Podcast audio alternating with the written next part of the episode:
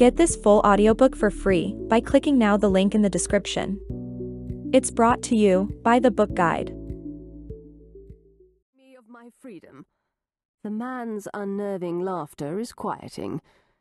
Not a bad-looking man of middle age, a soldierly type. He strokes his moustache with his fingers as if to calm himself, or to think. When are you going to let me out? After the doctor has looked you over. After first administering chloral hydrate, the matron feels sure. Himself an addict to laudanum and the like, the asylum's doctor troubles himself little with the inmates other than to medicate them. Doctor? I am a doctor! The newly committed lunatic starts once again to howl with laughter. The matron writes, persists in his grandiose delusions. Setting the casebook aside, she takes up her knitting again. Trying to turn the heel of a sock can be most vexing, but that's the way things are when one is married to the director of a lunatic asylum. Always seven things to do at once, never a quiet moment to simply rest one's soul, go for a walk, or look at a newspaper. The nurses require as much supervision as the patients do. Florence Nightingale's influence has not extended here, and the help is illiterate at best, if not in the grip of some vice, usually drink. The matron sighs. Trying to pick up the stitch she dropped, she cannot keep a slight edge from creeping into her voice as she replies, A doctor? That's not true, Mr. Kippersalt. Your documents of admission clearly state that you are a shopkeeper. My name is not Kippersalt. I am not the person you say I am. Why can I not make anyone in this hellish place understand that I am here because of some absurd misapprehension?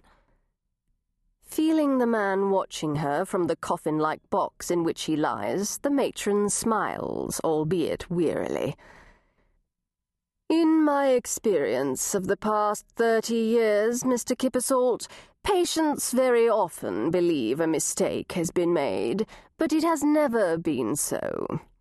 How could it be when such considerable sums of money have changed hands? Take a gentleman like you now. A number have come here declaring themselves to be Napoleon. That's the most frequent.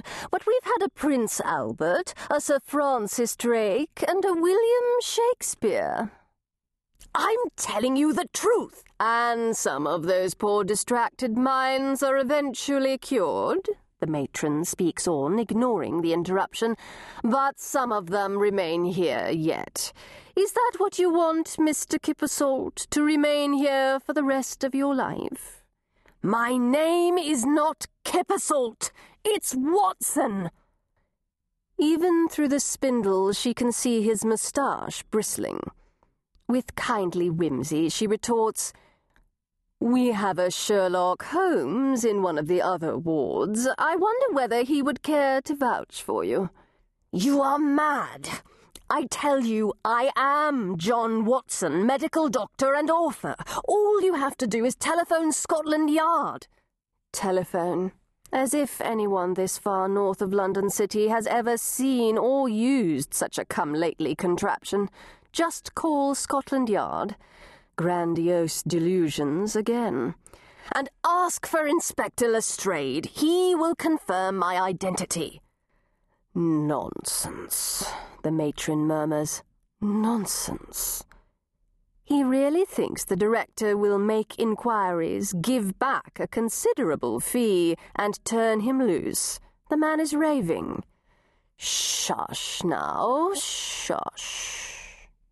As if trying to calm a child, she murmurs to him, concerned. Such passion might lead to brain fever if it does not soon abate.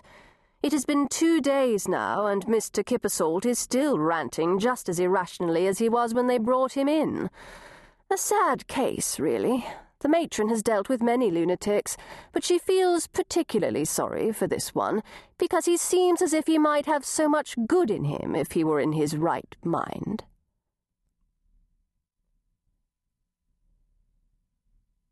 Chapter the First It is difficult to choose a new name for oneself.